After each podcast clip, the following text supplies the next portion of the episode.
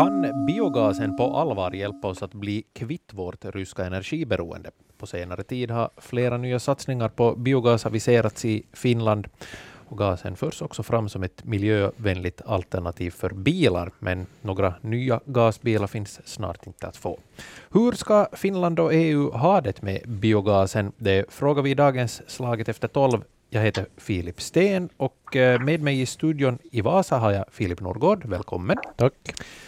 Du är en av de som har gått över till gasbil. Stämmer. Uh, vi har med oss uh, Aimo Latvala, VD för avfallshanteringsbolaget Stormossen, som uh, producerar biogas. Välkommen. Tack. Och vi har med oss riksdagsledamot Joakim Strand från SFP. Välkommen. Tack, tack. God dag. Samt från Bryssel, gröna Europaparlamentarikern Heidi Hautala. Välkommen. Tack. Till först ska, vi, ska vi försöka slå fast här, Aimo Latvala, vad är biogas? Biogas är metan, alltså kemiska beteckningen CH4, men den är framställd via en biologisk rötningsprocess, alltså till exempel från bioavfall från hushåll som man rötar och produkten blir då biogas. Till skillnad då liksom från eh, naturgas? Naturen, är, där, där tar man, skillnaden är kemiska beteckningen är densamma, men det är kol som redan, koldioxid som redan finns och kol som finns i cirkulation då är det biogas. Om man tar det som vad heter, naturgas så gräver man upp ny. Så det är därför man räknar att biogasen är som klimatneutral. Filip Norrgård, du, du har gått över till gasbil. Du kör du alltså på biogas? Jag kör på biogas, ja, privat. Och det var ju dyrt att tanka och det har blivit e, ännu dyrare.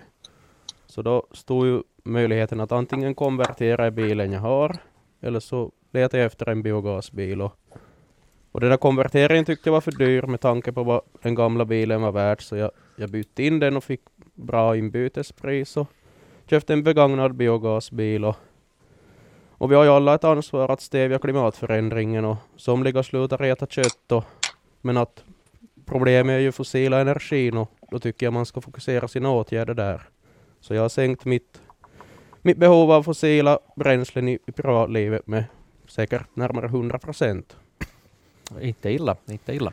Uh, Joakim Strand, eh, just nu pågår uh, branschevenemanget Energy Week i, i Vasa. Det är ett sådant veckolångt uh, evenemang för allt som rör energi och det ordnas nu igen efter två års coronapaus. I och med det kriget i Ukraina så, så har ju de här energifrågorna aktualiserats ytterligare. Eh, det talas om biogas också på Energy Week.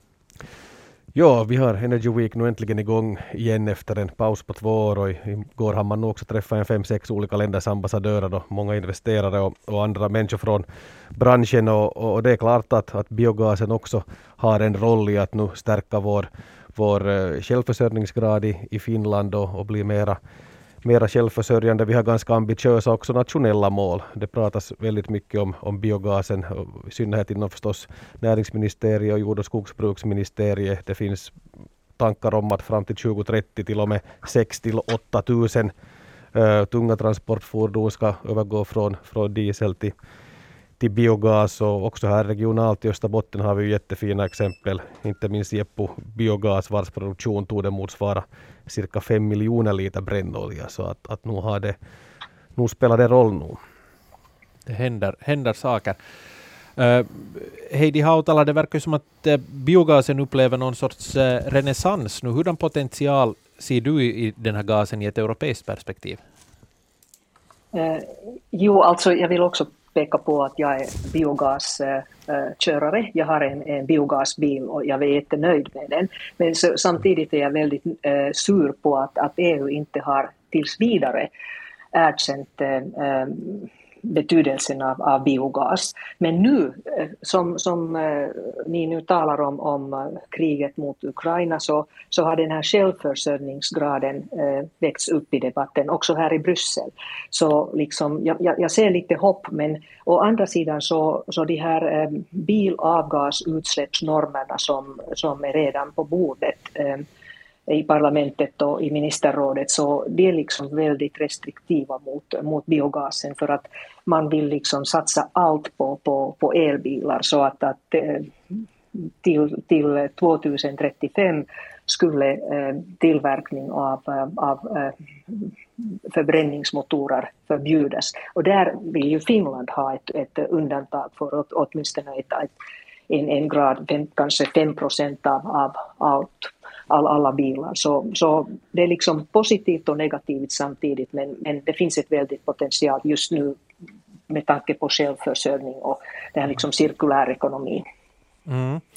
Uh, vi ska återkomma till det här med, med personbilarna och, eh, och EUs eh, avgasnormer där, men, men uh, Aimo Latvala, vad, vad ser du för möjligheter att öka den här produktionen av, av biogas? Potentialen finns ju som, den finns ju mycket potential som är nu oanvänd i Österbotten. Vi har preliminära kalkyler, sådana kalkyler som vi har gjort att för tillfället så tillverkar man väl kring 100 gigawattimmar energimängd ungefär i biogas om man räknar alltså, ska vi säga ungefär gamla Österbotten. Och eh, snabbt räknat så har vi kommit fram till att det ligger någonstans mellan 500 och 550 gigawattimmar. Så nu finns det ju en hel del som man skulle kunna, eh, som råvara som man skulle kunna använda. Då ska det ju förstås också finnas rötningskapacitet i det, så vad heter det, på, eh, möjligheter finns. Och jag ser också ändå biogasen Uh, som en, vad heter det, ska vi säga, som en brygga till den kommande vätgasekonomin. Eftersom då man, till, då man producerar fordonsgas så tvättar man bort koldioxiden. Den här koldioxiden går att återanvända producerar man vätgas, blandar ihop den antingen då via en katalytisk eller biologisk metanisering, så får man syntetisk äh, metan på nytt, som igen skapar mer äh, bränsle. Vilket givetvis håller, plus att det skulle bygga oss via, när, ett steg närmare mot den kommande vätgasekonomin. Det blev, det blev många gaser på en gång här. det, är, det är full gas. Mm. Min, minst sagt. Uh, du, du, får gärna utveckla det här med den här vätgas. Jag, jag hängde inte riktigt med där i, i ja, om, vi, alltså om, om, man tar koldioxid som vi tvättar bort ur den här, eh, alltså då har man har råmetan, det är det som kommer ur reaktorn. Så tvättar ur man biogasreaktorn? Ja, biogasreaktorn. Ja. Sen tvättar vi bort koldioxiden för att få fordonsgas. Då vi sen har den här koldioxiden, för, för tillfället så släpper man ut den därför man har inte haft någon annan äh, ska vi säga, vettig användning. Men i och med den här distributionsskyldigheten som nu kom i Finland, Finland ett ytterligt exempel hur man kan stödja, därför det skapar utsläppsrättigheter, det ger lite bättre pris på biogasen till oss som producerar den. Så då man blandar ihop sen den här koldioxiden och vätgasen så får man syntetisk metan utan att gå in på den tekniska processen. Så då får man syntetisk metan, alltså man får mer Precis. Mm. bränsle igen, plus att man får erfarenheter av att producera vätgas. Då, då det gäller att, att, producera den här biogasen så, så är det ju du, du talar om, om rötning här, det är ju, det är ju då biologiskt avfall mm. i princip som ska, ska det där eh, utgöra den här eh, råvaran. Filip Norrgård, du, du det där ska, ska ta över ett, ett jordbruk här inom, in, inom kort. Och, och ja, hur, hur, ser du, hur ser du där på den här liksom den här början av kedjan där, att, att så att säga få ihop den här råvaran för den här gasen? No, I jordbruket finns det enorma resurser i form av, av svämmel som det som kommer ur djuren då, då då de är ätit och, och, och, det kan man ju som röta till biogas och plus att vi skulle kunna ha vall i växtföljden, att vi har väldigt spannmålsdominerad växtföljd i Österbotten, mm. att vi kunde ha vall i växtföljden och få in det, ta bort vallen och köra den till biogas och till exempel till elproduktion eller värmeproduktion eller varför inte trafik. Mm. Och då kunde vi köra ut rötslammet igen på åkrarna och få bättre bördighet. Vi kan minska på på handelsgödsel som kommer från, råvaran kommer från Ryssland i dagens läge, så där är vi väldigt sårbara. Och tillverkningen av, av konstgödsel är väldigt energikrävande ja. annars också. Så, och, och där används ju den ryska naturgasen främst. Så att det är som ett, ett, ett kretslopp där vi kunde ta ut ännu mer, vi kunde ta ut saker ur kretsloppet som vi kunde dra nytta av. Mm.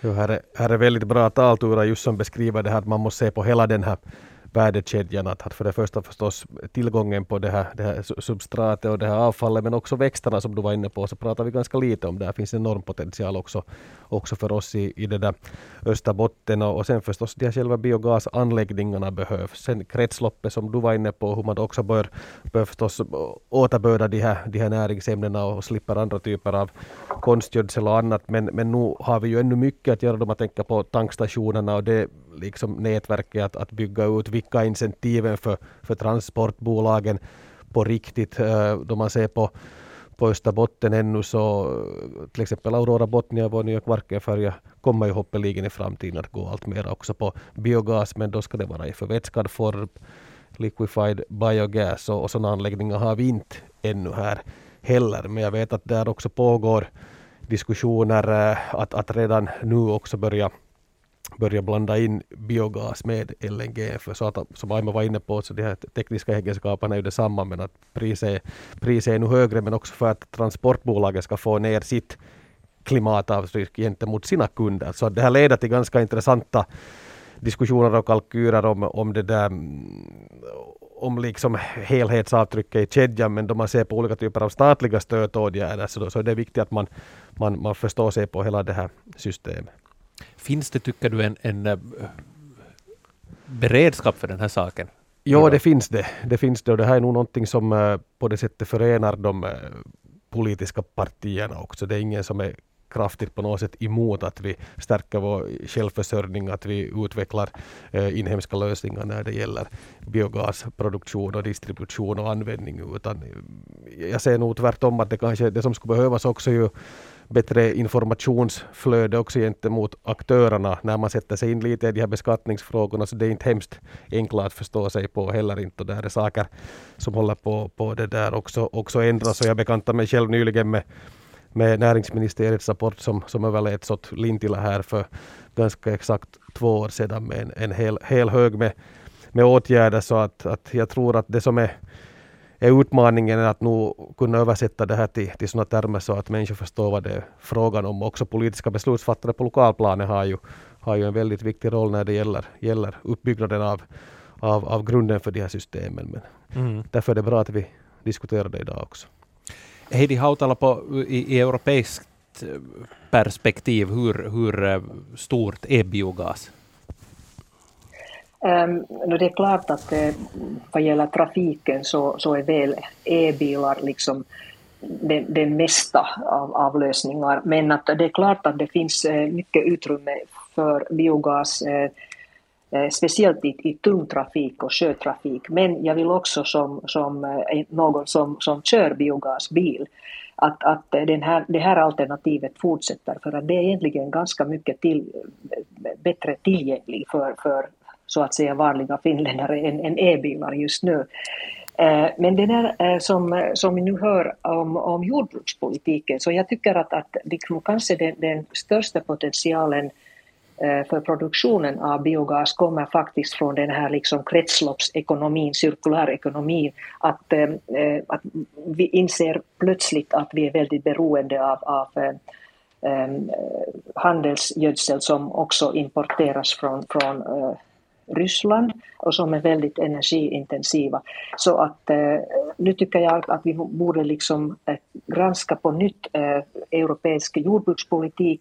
Det har varit lite svårt hittills men nu tror jag att, att tiden är inne att, att man kan liksom eh, omvandla eh, de här eh, stödsmekanismer. Men också där kan Finland ta, ta eh, steg eh, utan att, att, det, att allt skulle hända på, på EU-nivån. Det här jordbruket och matproduktionen tycker jag är liksom väldigt viktig i den här frågan.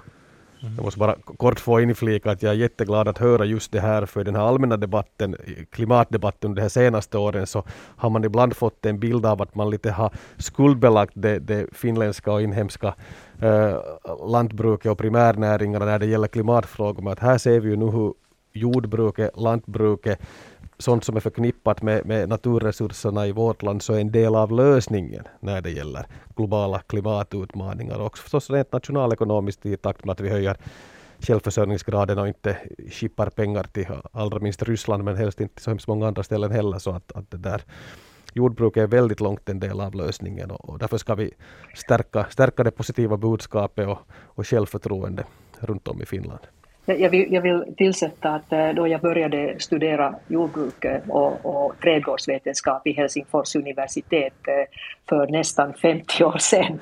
Så, så grundade vi en sån här liksom studiecirkel som hette för, för liksom alternativ jordbruk. Och ville liksom, vi ville redan då liksom föra utvecklingen mot mera miljövänliga produktionsmetoder. Men det fanns väldigt lite förståelse för, för det här på den tiden. Så att jag tycker att eh, nu liksom alla de här tankar om, om eh, regenerativ eh, odling, naturvänlig odling, allt det här, så det är liksom den bästa tiden som vi nu har. Så, så låt oss liksom ta itu med de här möjligheterna. Aimo Latvala. Ja, nu, nu då vi har diskuterat, med, eller ska vi säga den här försäljningsberedskapen har kommit mera på tapeten, att man, vi har ju jobbat tillsammans med, ska vi säga, mot jordbrukssidan med ska vi säga, både gödsel och bland annat ett stort projekt var ju Botnia näring kretslopp, där man försökte då se hur man kan återbörda de här näringsämnena, men jag tror det finns en ytterst stor potential där ännu att gå vidare på att skapa eh, till exempel just de här gödselmedlen och få de här kretsloppen att fungera. För finska jordbruket är kunnigt och jag tycker att vi bör använda alla, all kunskap vi har. Därför det finns inte en lösning som löser allt. Det ska vara ett dussin, helst två. Mm. Filip Norrgård. Ja, det är jättebra att jordbruket lyfts fram som en, som en möjlighet att stävja klimatförändringen och, och det tycker jag är lite synd att uh, att då jordbrukarna och, och deras intresseorganisationer har ropat jättelänge för biogas och, och sagt att jordbruk är en av lösningarna, det är inte en av problemen. Men att, att det ska krävas en kris i Europa för att vi ska inse det så är lite synd. Men att det är bra att det kommer fram och det som Joakim Strand var inne på med infrastrukturen med tankningsstationer och sånt, så det var ju någonting som man faktiskt som att skulle jag ha måste köra till Stormossen för att tanka från Malax så tror jag inte att det skulle blivit någon biogasbil. Men nu finns det ju i Runsor vid ABC och är 20 kilometer bort och det är väldigt överkomligt anser jag. Du, du är väl av, av de, de som, som eh, deltar i den här diskussionen idag, den, den säkert som har, har närmast koppling till, till jordbruk. Jag skulle vilja fråga, uh, hur stort steg skulle det vara att frångå konstgödseln inte skulle vara så jättestort steg att jag skulle jättegärna ta emot rötslam och lägga på, på mina åkrar i framtiden att om det finns om det finns nära tillgång och att det är som ekonomiskt att lägga ut det så för att det är bra för bördigheten och är bra för jorden och, och att det och minska på handelsgödsel som idag kostar över 1000 euro tonnet plus moms och transport så allt vad man sparar hemåt. Vad, vad har du för uppfattning, hur påverkar det produktionen. Mm, att hur, hur, hurdan skillnad i effektivitet är det mellan de här olika gödslingsmetoderna? No, det är klart att det är ju, är ju mycket mer skrymmande med rötslam att, att gödseln så läggs ju på samma gång som du sår, att det är ju som lätt hanterligt men att, att med, med samarbete med andra gårdar så skulle det vara, eller med entreprenörer så skulle det vara helt möjligt att, att använda rötslam istället. Och det innehåller mycket näringsämnen också. Mm. Heidi Hautala, är det så att biogasen har, har varit lite i, i skymundan bakom, bakom uh, naturgasen här? Att man så att säga visst har dragit det... Varit, ja. Jo, visst har det varit det. Och då jag diskuterar med, med kollegor här i Europaparlamentet och kring Europaparlamentet så, så liksom de som är liksom det mest eh, miljömedvetna, de säger att ja, men i, i Centraleuropa så produceras ju biogas med liksom äh, Eh, Eh, från växter som, som liksom speciellt eh, odlas för, för att producera biogas och det är ju inte hållbart. Eh, och det, det stämmer. Så att den här liksom, jag skulle säga det som nu pågår i Österbotten och väldigt mycket i Sverige också, så tror jag att en, en ny modell, alltså det här liksom äh, avfallshanteringen äh, liksom knyts in, in i det här. Och vi, vi borde liksom ta hand om att eh, att, eh, att det här perspektivet stärks också genom EU-lagstiftning. Det finns väldigt många olika eh, förslag på bord just nu, men som sagt så, så det här liksom färskaste förslag från Europakommissionen om, om för, så att säga självförsörjning efter, efter krisen i Ukraina så, så eh, ger mycket hopp på det att, att, att biometan eller biogas skulle liksom lyfts upp. Men det måste vara liksom konsekvent på alla områden och just de här avgasnormerna är problematiska. Och bara ett, ett lokalt exempel för, för någon som, som kör eh, biogasbil så sägs det ofta att, att man kan inte, även i Finland, så man kan ju inte veta om, om någon Eh, kör med biogas eller, eller eh, rysk naturgas. Det stämmer. Men jag skulle säga att, att Gasum, som är en väldigt stor producent eh, av, eh, och, och, importör av, av rysk eh, gas och sen också liksom har eh,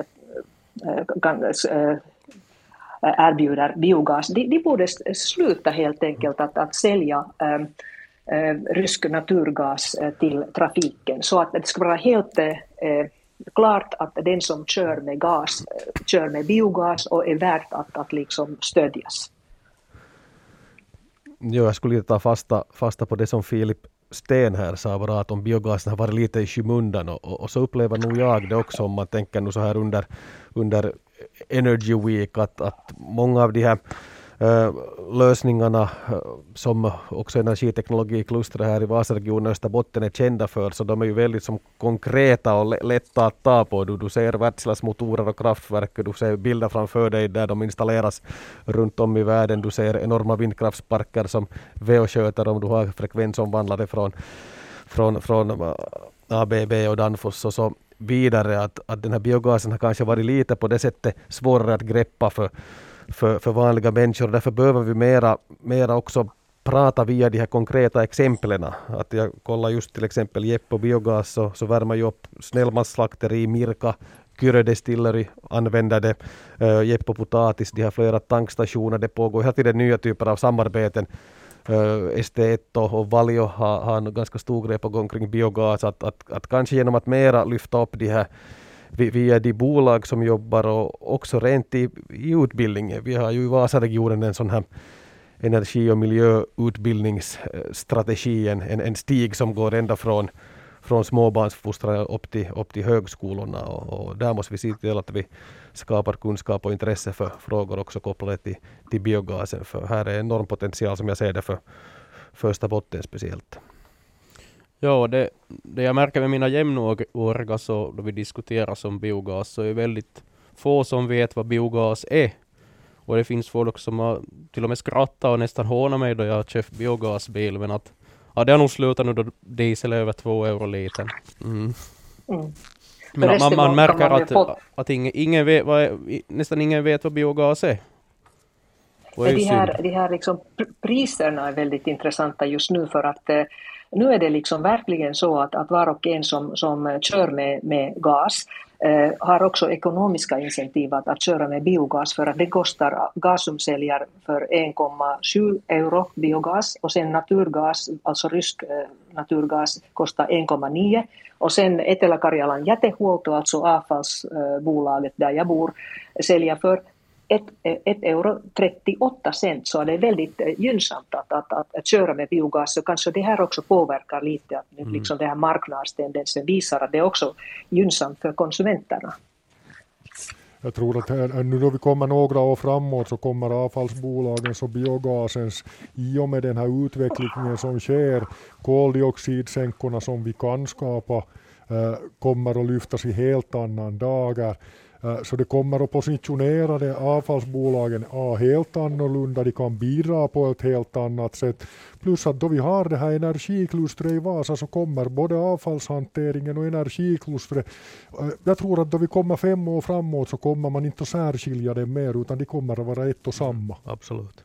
Eh, men jag måste bara här nu, när det handlar om den här insamlingen av, av råvaran och då särskilt om, om gasproducenten är då ett avfallshanteringsbolag som, som Stormossen. Just här i, i Vasatrakten så är det nu äh, en sån här spirande debatt kring insamlingen av äh, bioavfall. Eh, det, ska, det, det, är på förslag att, att det, det här området där man är skyldig att, att ordna, ordna med, med, avfalls, med bioavfallshämtning också ska, ska det där bli, bli större och det här har, har det där väckt en del diskussion. Folk vill ha det själv, att, att kompostera och, och, använda i sina trädgårdar och, och, och så vidare. Aimo Latvala, hur ska ni komma runt det? Man kan ju inte komma runt det, för vi har ju en riksdag som har stipulerat en lag, avfallslag, som godkändes 19 21. Och det är ju enligt den så kommer ju då, den har ju då satt vissa gränser där man måste samla in. Alltså det är ingenting som bör, behöver, nu är bara frågan, ska man börja i juni 23 eller ska man börja, men man måste börja senast i juni 24. Det här gäller ju bland annat då åtminstone alla tätortsområden bland annat. Att det, det som inte är föremål för diskussion, det som man ännu diskuterar är ju väl det här att eh, det här brännbara som lämnar olyckligtvis utanför Därför det slår sönder den här helheten. Det gör också det väldigt knepigt för eh, egna hemshusägarna till exempel, att hur ska de agera? Därför då kommer det att bli att okej, okay, stormossen konkurrenssätter den som hämtar bioavfallet och så har man någon som kör det brännbara. Vi gjorde eh, faktiskt ett sån där snabbt, vi hann inte ännu få de slutgiltiga resultaten på det, men på basen av den undersökningen som gjordes i Vasaområdet så kommer två av tre att byta till den som kör bioavfallet, därför tvärtom kan du inte byta. Så egentligen att lämna bio, det här brännbara utanför, det ser ut bra för entreprenörerna en stund och sen så smälter verksamheten undan. Jag kritiserar det här ända sedan i april i fjol att man gjorde så här. Nå, vi ska hoppas att vi får det att gå till ett fungerande system. Därför vi har helt enkelt inte någon skillnad från stormossen i slutändan. Enligt lag ska det ändå till oss. Det blir bara ett ineffektivare insamlingssystem. Men hur, hur viktigt är då det här hushållens bioavfall i, i det stora hela? Hur, hur, stor, hur stor del utgör det, eller, eller kommer liksom bulken från jordbruket? Om vi ser på det som vi bommar för tillfället så har vi ungefär 7,5 miljoner kilo bioavfall så får vi inte tag på på vårt område för tillfället.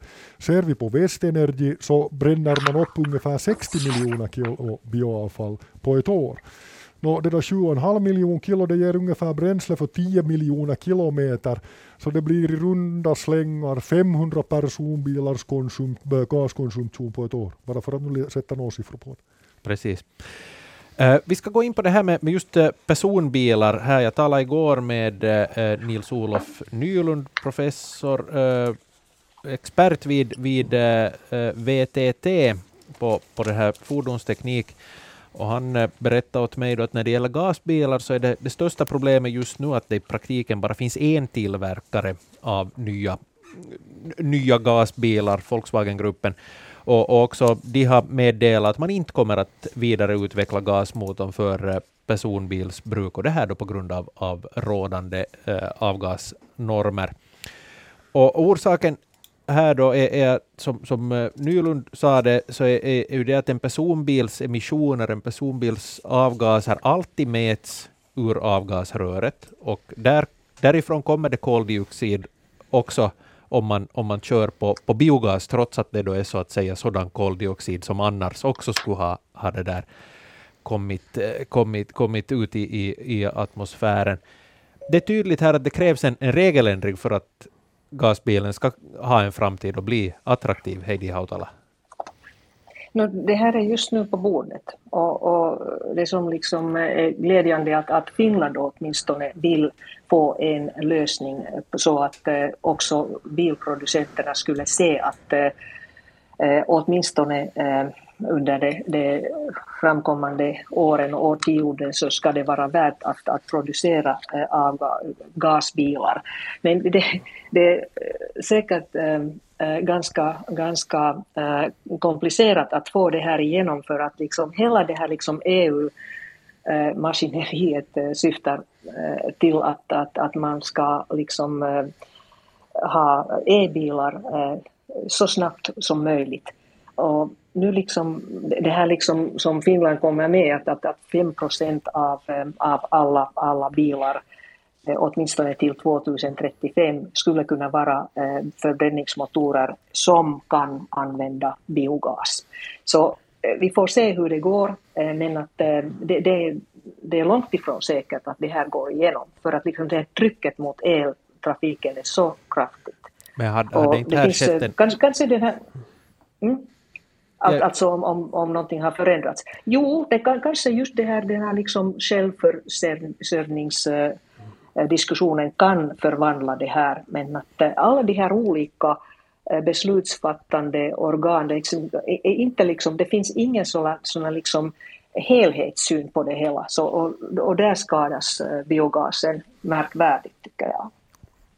Jo, med det där med skillnad på koldioxid och koldioxid, så då jag gjorde ägarbyte, då, då jag köpte min gasbil, så, så fast jag skulle börja köpa gas, så, så steg mitt, eh, alltså utsläppen per kilometer, så blev högre på gasbilen än på den som jag körde på bensin. Och, så skatten blev ju dyrare, men att, och det är ju synd och det tycker jag saknas i hela klimatdiskussionen, att vi, vi kan göra skillnad på koldioxid och koldioxid, att, att det är ju stor skillnad på koldioxid i ett kretslopp Fast orsaken där är väl kanske att man inte gör skillnad på gas eller gas beroende på ja, vad gas du tankar i din gasbil. Ja, mm. men att det är ju som att det fossil koldioxid så är ju fossil, men att, att biogasen är ju ett kretslopp, men att, att så man straffas ju lite i beskattnings, beskattningen då man köpte en gasbil.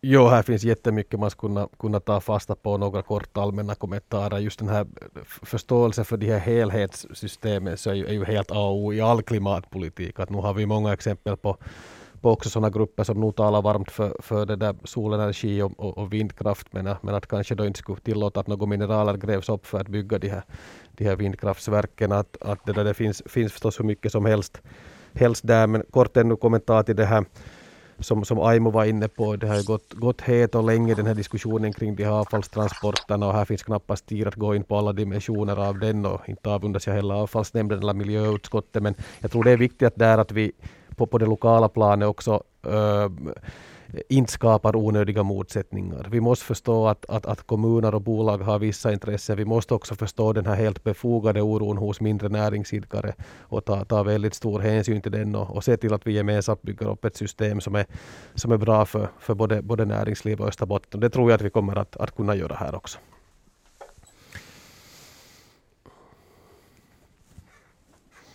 No, så här på det stora hela, är, är, är biogasen, är det, är det den här stora lösningen nu då när vi ska, när, när vi ska göra oss oberoende av rysk energi?